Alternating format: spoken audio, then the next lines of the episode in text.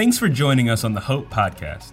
Hope Community Church exists to love people where they are and help them grow in their relationship with Jesus Christ. By pursuing this relationship together, we can change the world. For message notes and links to big things going on at Hope, check out the notes section below. When you're done listening to this episode, take a minute to follow us here, subscribe to our YouTube channel, and download our free app. From there, you can find all of our recent message content, additional resources, and more. If you like what you hear today, we encourage you to share this with your friends or family. Enjoy. Well, go ahead and open up your Bibles and turn them to the book of Romans, chapter 2, and you can just kind of hold your finger there. We're going to get there eventually. You're not going to think we are, but we definitely will as we continue our series of talks on the topic of relationships. But first, I want to start off uh, with a story. It's a story I actually told last year during our counterculture series, but um, a lot of you are brand new uh, because we're growing like crazy, and I'm 37 and don't have that many cool stories. So it was 2016, and uh, we were about a year into uh, planting a church, starting a church in Asheville, and I got invited uh, to this uh, uh, fundraiser event for a nonprofit legal service. And they would hand out free legal advice and services for people who were in need but couldn't afford it. And uh, it was held at this brewery downtown, which everything in Asheville is. And I didn't really know what it was about. I didn't know the people that were going to be there. I knew what kind of beer I wanted. That's about it. So um, there was about an hour that we were supposed to get some food and sit down and mingle with some different people until um, the leaders of that nonprofit got up and gave their speeches and really asked for money. So I got some food and I sat down with these two older gentlemen and uh, we talked about the legal service. We talked about the city for a while. And then eventually the topic came like, what, what, what do you guys do for a living? And one of them was a local owner of a business. Uh, the other guy was a lawyer himself. And then they asked me, hey, what do you do? And I was like, well, I'm, I'm, a, I'm a pastor. Uh, we moved into the city about a year ago and we started a church kind of like right up, right up the street. And this look came across their faces, and one of the guys said, Don't you think Asheville has too many churches already? And they kind of chuckled and stuff. And I was like, That's not the response I thought I would get. And then the other guy said, Well, what kind of church is it? And I said, Well, it's a Christian church. He's like, I know, but is it like universal Unitarian? Is it like evangelical? And I said, Yeah, it's an evangelical church. And they looked at each other and they looked back at me and they grabbed their plates and they stood up and they walked to a different table across the room. And I was like, uh, wow, I did not expect that to happen. Like they, they heard that I was an evangelical pastor, and because of that, they got up and they left. They basically rejected me. And uh, that's the first time I had experienced that in my adult life. Like I've, I've asked girls out and they've said no, believe it or not. I know hard to believe. I, I remember letting some dance moves that were a little too much for some people on the dance floor in sixth grade and people running the other way. But these are like, these are like grown men. And uh, there's a term for what I experienced. It's called rejection. And it didn't feel good to be on the receiving end of it. And uh, if I had to guess, there's a lot of people listening right now or in the room right now that have been on the receiving end of rejection. Everybody experienced that, been pushed away, been sidelined. You could admit it, it's a safe place. It doesn't feel good. It's, it's one of the worst feelings in the world you can have. And one of the tragedies that I think, one of the most tragic things that I, that I hear often is that there are many, many people that have experienced rejection, that have been on the receiving end of that horrible experience from people that would proclaim to be Christ followers um, for all kinds of reasons because they're, they're atheist or they're gay or they're transgender or they're the wrong race or the wrong class or the wrong political party or they come from the wrong um, side of the tracks. And, and because they've experienced rejection at the hands of people that proclaim to be Christ followers, now when it comes to God or religion and church, there's just a big no. They've just built this wall against that. And if that's you, I just want to say up front that I'm so sorry you experienced that. And uh, we're honored that you would give church and Jesus another shot. But rejection feels absolutely horrible. You want to ruin a relationship? Uh, reject people, push them away, make them check off this list before you'll offer them um, acceptance, which is the opposite. See, all of us know how horrible rejection feels, but we also know how amazing and joyful and happy it is to, to be treated the opposite, to be accepted. While we avoid rejection at all costs, man, we flock to acceptance. Acceptance is like a magnet that just draws people in. Uh, like most of us, think about your friends right now. Think about the friends that you have in your life. Uh, most of us didn't intentionally choose those friendships. None of us walked into class or walked into a dorm room or to a job, into an office and said, I'm going to intentionally befriend the next seven people I come across. No. We just kind of gravitated to where we felt accepted, where we felt included and valued, and those are the people that we became friends with. And if there's one person that understood the destructive power of rejection and the redeeming power of acceptance, it was Jesus. It was Jesus. Jesus never rejected anyone.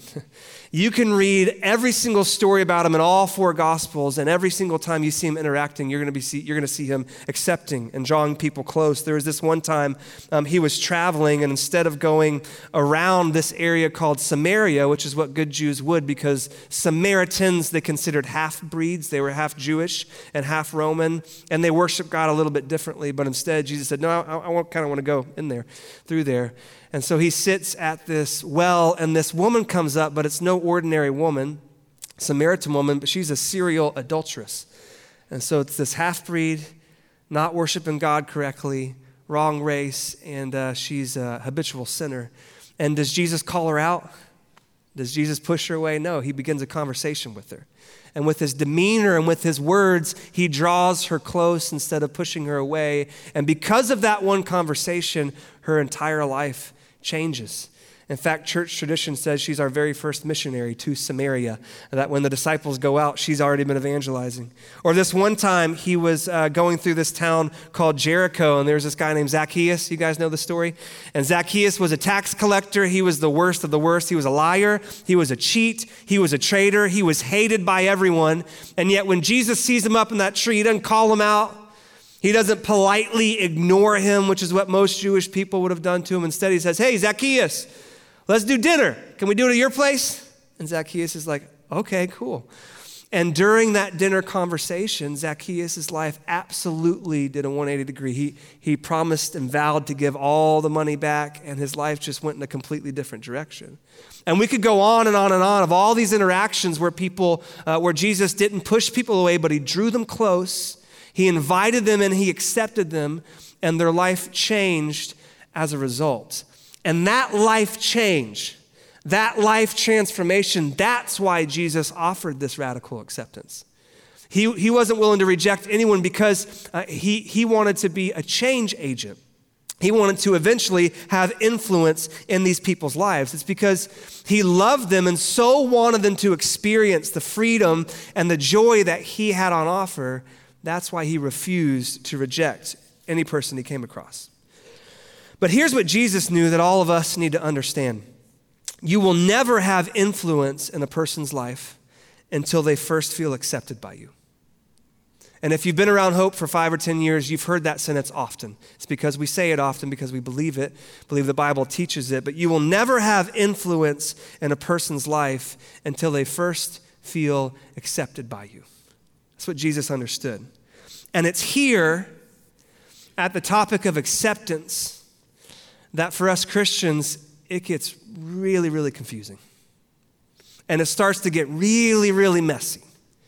And it starts to get really, really foggy. And so let me just give some disclaimers up front. First, uh, as I talk about acceptance today, uh, I am not saying that you should be willing to draw someone close who has harmed you or abused you or assaulted you or hurt you deeply. I'm not saying that at all. There are boundaries that we need to put in place, sometimes legal boundaries, sometimes relational boundaries. There, there, there are uh, proper times when we need to remove someone from our life. We're actually going to touch on that in week four. So I'm not talking about that. Secondly, we talk about this topic, acceptance, often, probably about once a year. And um, it is this week of the year that I get the most concerned emails. Um, and the reason is, is because we're going to talk about sin and we're going to talk about acceptance as well. And so when I talk about sin, I might say or call something a sin that our culture does not believe is a sin. Maybe you don't think it's a sin. And there's going to be something that, that just makes you a little bit uncomfortable, maybe offended. And maybe even you have this desire to get up and walk out of the service, maybe log off online or walk out of one of our campuses. I'm going to ask that you don't. Just hang with me so you can hear my heart, really God's heart. Um, and, and, I'm also going to talk about radical acceptance of anyone and everyone, and other people are going to take offense to that. And, and again, I would ask you just to stay seated, hear me out, just wait until the end. In fact, I think all of us are going to be uncomfortable today at some point. But it's so important that we talk about this and revisit this because it's going to get uncomfortable. Um, I've sat with numerous parents who come to my office or talk to me after a service and say, hey, you know, my, my middle school or high school or adult child has just come out as gay, or more often now as transgender, and like that, that's my child. and I know what the Bible says, but I'm hearing what they say, and this is what culture says, and I, what do I do?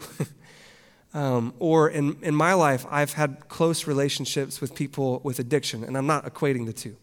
Um, but, you know, being friends with an addict, it's hard because it's broken promise after broken promise after broken promise, and I'm going to bail you out. And yeah, let's have another lunch, let's have another coffee, and you're just going to say the same thing. I don't have a problem, I'll get help when I need, um, and I don't know if I can believe you anymore. And there just comes a point where it's like, is it, is it worth having another coffee?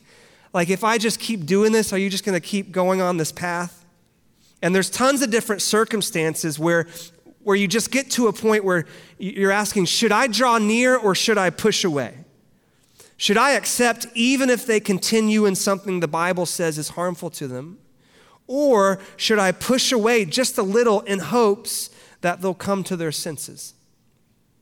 These are some of the hardest situations to be in. Maybe you don't even have a close relationship with someone like that. Maybe there's a roommate, or there's someone uh, in a class, or there's someone in your dorm, or there's someone in your office or neighborhood that just has a very different worldview than you, a completely different worldview. And every time you're together, it's a little bit awkward, and you don't know how to, how to navigate that.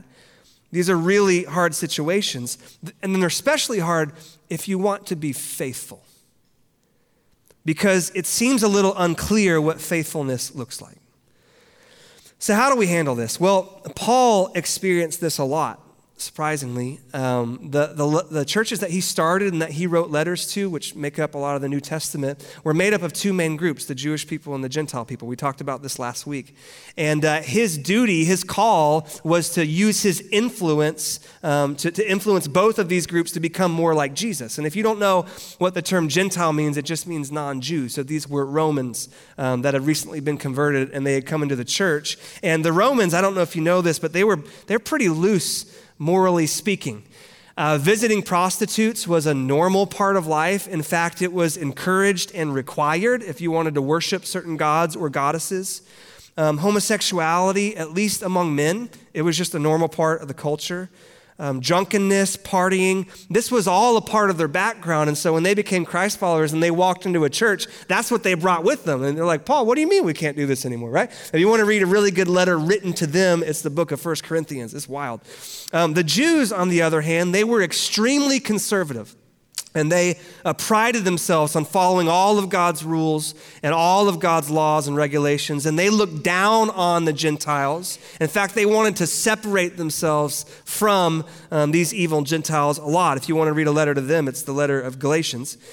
And so when it came to this whole accepting people for the purpose of influencing, Paul felt the tension that many of us feel. And I think that word tension is the perfect word. Here's what I mean some people hear that word acceptance and they view it as this extreme. Like, wait, accept anyone and everyone, no matter what they think or believe or how they behave or how they go about life or their lifestyle. That's a little extreme. I don't know if Jesus wants us to do that. Then there's another group that believes acceptance, it's not an extreme, it's like the bare minimum. Like, to be a decent human being is just to live and let live. You just got to accept people no matter who they are. But what Jesus really embodied, and what I think the Bible really teaches, is that acceptance isn't this extreme and it's not the bare minimum. It's really this, this messy, tension filled point in between two others. And the two others, we're going to put them up on the screen, but on this side, you have approve or approval. And on the other side, you have require, requirements. And, and in order to stay in the middle, in order to be faithful, and to stay in this, this messy middle of tension of acceptance, which is what I believe um, Jesus wants us to do, and hopefully um, I'll prove that to you by the end, it's going to require us constantly battling against and pulling against forces that want to pull us either to this side or to this side. So there are definitely forces that want us to go to this side of approval, and we feel that in the culture all the time. But what you need to know is that accepting someone or being willing to draw someone close, no matter who they are or where they are on their spiritual journey, is very, very different than approving of them. So if you want to write down notes, acceptance does not equal approval. Now, the people over here will try to tell you that. Hey, you're just going to approve of it. If you, acceptance equals approval, but it, it doesn't. They're entirely different things. And it's so hard because, man, the Bible says this there is such a thing called sin, and it broke God, God's good creation. And we have seen the effects of it for thousands upon thousands upon thousands of years. It just destroys and it harms every single thing that it comes into contact with. And God hates it so much because it harms the sons and daughters as the people here on earth that He loves. And so He was willing to pay an incredible price, the price of His own Son where Jesus came down into this broken world. He lived the life that we couldn't live, died the death that we should have died, so that, one, we could be forgiven of the sins that we've personally done, but also so that we could be freed from the destructive power of sin. Man, this stuff caused the death of Jesus. It's bad stuff. But see, we live in a culture that doesn't want to hear that. We live in a culture that wants to decide for itself what is good and what is bad. Don't give us an objective moral standard. No, no, no. This is good today. It might be bad tomorrow. I don't know. But you got to fall in line with what we say is good and what we say is bad. And so, as Christ followers, we have to constantly fight against that pull, against that pressure to call something good that God clearly says is bad. And you might be saying, well, who in the heck are you? to decide what's good or bad? Who gave you the moral authority to decide? And in response, I'd say I would 100% agree with you. I don't, I'm no one. I do not have the moral wisdom to decide what's good and what's bad. That's why we rely on God's word. That's why we rely on what God has told us is good and what is sin. And that's what we do at Hope, just so you know. Everything that God, everything, everything that God calls bad or harmful or says does not lead to human flourishing, we're going to call bad and encourage people to step away from. And everything, everything that God says is good and leads to human flourishing and is glorifying to Him, we're going to call people into. But see, we, we can never get to a place where we approve of something that God calls sin. That just wouldn't be loving. And Jesus warns us about giving into this pressure. Matthew 18, 6. It's intense. But if you cause one of these little ones who trust in me to fall into sin, it'd be better for you to have a large millstone tied around your neck and to be drowned in the depths of the sea. Like that, that's intense. So we have to fight that pull towards approval, but let's be honest, it's, it's not really approval anymore, is it? It's celebration, it's praise, and we certainly can't go there. So we have to fight that tension, but I, I don't want to linger there too long because I don't think that's where most Christians are pulled stray. Now, there are some, there are some, absolutely, but for most Christians, it's the other side that causes us the most loss of influence. And it's the side that rarely gets talked about. It's, it's this pull towards require or requirements. It says, yeah, God wants us to accept people, but only if X, Y, and Z. Or, yeah, I'm willing to accept someone if they don't do this, or if they do this, or if they stop doing that. I, am willing to accept you if you stop being gay, or if you stop breaking promises, or if you stop being lazy and irresponsible. But until then, no, relationship's off. Until these requirements are met, I won't accept you. And if you're in one of these uh, relationships, you're going to feel that pressure, especially if you're a part of a church, especially if you have Christian friends. There's going to be this pull in religious circles, and Jesus fought against this pull all the time. When Jesus welcomed Zacchaeus, the very next verse says, All the people saw this and began to mutter, He has gone to be the guest of a sinner. When Jesus allowed a prostitute whose life was changed because of him. She just walked in and broke down at his feet and like anointed his feet with perfume. It's beautiful. It's Luke 7, you can read it. But a Pharisee was, was the host of this party. And Luke 7 says, If this man were a prophet, he would know who is touching him and what kind of woman she is, that she's a sinner. Over and over again, people tried to pull Jesus over into this requirement Accept, acceptance with limits? Sure, you can accept religious people. Sure, you can accept righteous people. Sure, you can accept uh, uh, uh, Pharisees and people that have it all together, but certainly not sinners.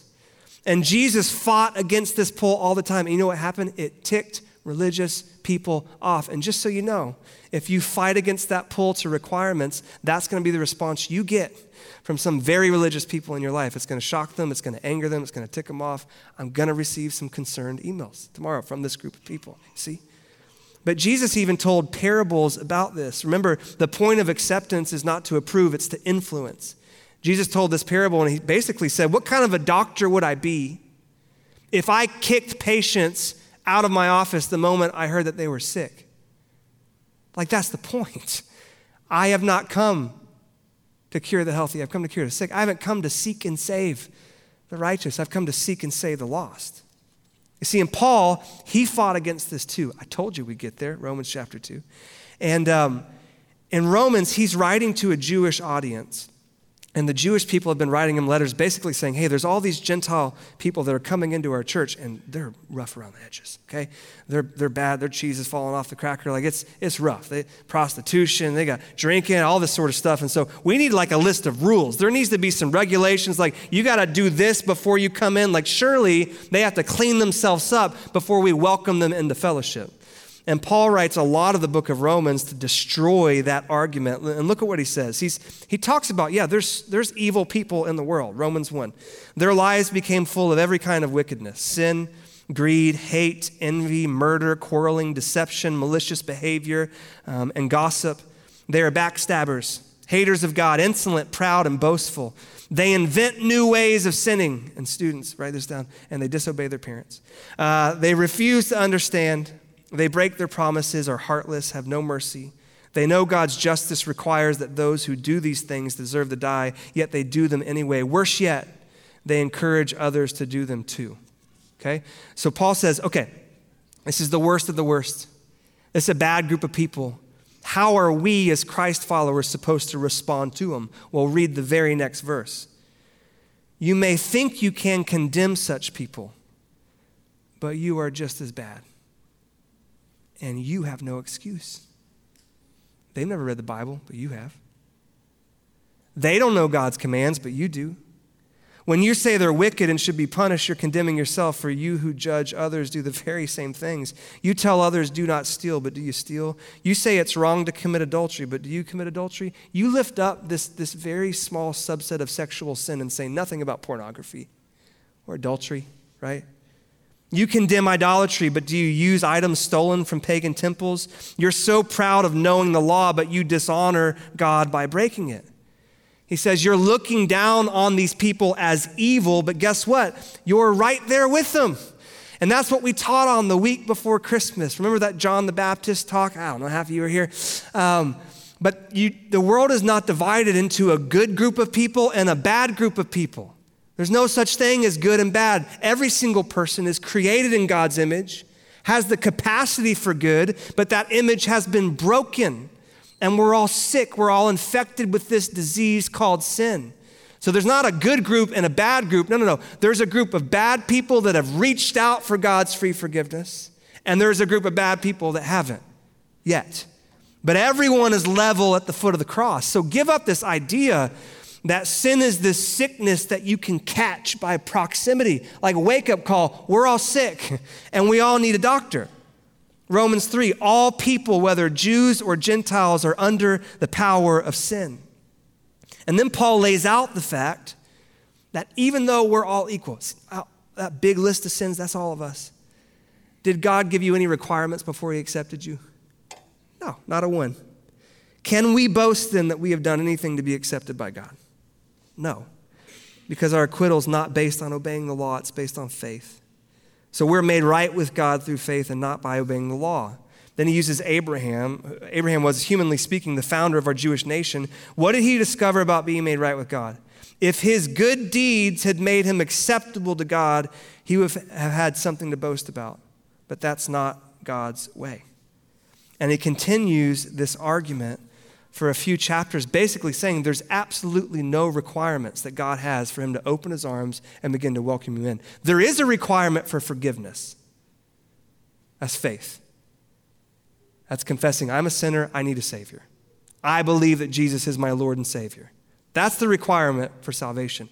But for acceptance, there's none. Like, think back to the season that led you to become a Christ follower if you are a Christ follower. For some, that might have been one tent revival meeting. I don't know, Sunday night at a Baptist church, who knows? For some, it might have been a, a, few months, maybe a few years. But during that whole process, God's hands were wide open, weren't they?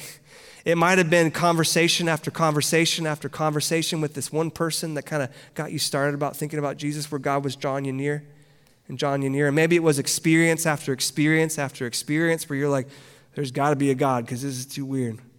Or maybe, maybe it's true, you did just walk into a church service and walk out a Christ follower, but even then, there was an hour long process where God's Spirit was in your heart and bringing up truth after truth after truth and bringing up conviction after conviction. And during that process of Him drawing you near, drawing you near in the hopes that you would reach out for salvation, did He put any obligation or requirements on you whatsoever?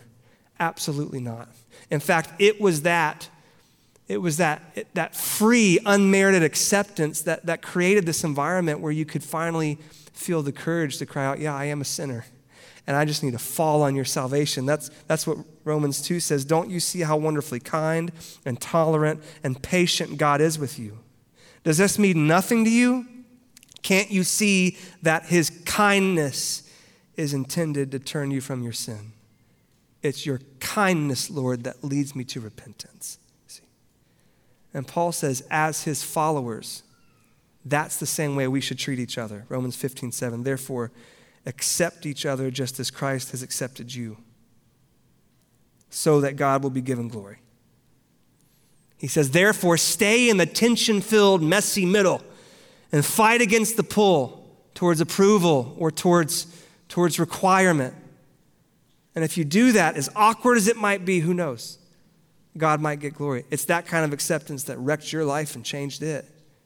Maybe God can use that in the life of someone else. And these things are so complicated. Um, and I wish that I could give you a list of principles or just a list of rules and regulations that you can apply in any single one of these relationships to make sure that you just knock it out of the park and do the right thing, but, but I can't give that to you. Um, but one thing that I, I can do is I can take you back to a parable that I go back to whenever I'm in one of these relationships or I'm counseling someone, and it's Jesus' most famous parable. And you might not know this, but it's actually written to this, with this topic in mind. It's, it's the story of the prodigal son. Um, it starts in Luke 15. Notice the, the context. Tax collectors and other notorious sinners often came to listen to Jesus teach. And this, this nearness of sinners, made the Pharisees and teachers of religious law complain that he was associating with such sinful people, even eating with them. They were ticked off that he wasn't pulled into this requirement side. And so Jesus tells this series of parables. The first is the parable of the lost sheep. And he's like, oh, the reason I'm hanging out with him is because I love him. Like you have one lost sheep, you leave the 99 to go chase after that. And there's the parable of the lost coin. And even though the, the main character, she has nine coins, she turns the house over just to find that one because it's so precious to her. And then he tells the story of two sons. And I'm going to kind of modernize it a little bit, but there was an older one and there was a younger one, and the younger one basically says, Hey, when you die, Dad, I'm going to get an inheritance, and uh, I don't really want to hang out with you that long, so can you just give me my cut now? And the father says, Okay. And so the younger son takes that and he flies to Vegas. I don't know.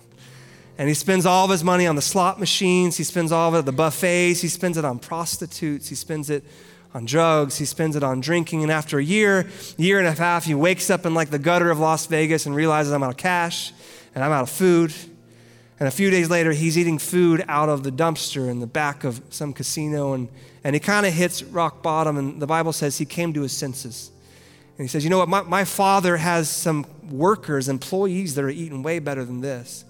Maybe I can go back home and he'll allow me to just be a hired servant. And so he makes up this huge speech. And it says this in Luke chapter 15, verse 20. So he returned home to his father. and notice that he still thought of it as home. The father never cautioned him about sin, never pleaded with him not to run down this road. You don't have to convince people of the dangers of sin, sin will do that on its own. But if you just maintain this accepting, open heart, maybe one day when they hit rock bottom, you're the place that they're going to go. He says, So he returned home to his father, and while he was still a long way off, hadn't said, Forgive me, hadn't apologized, the father saw him coming and filled with love and compassion.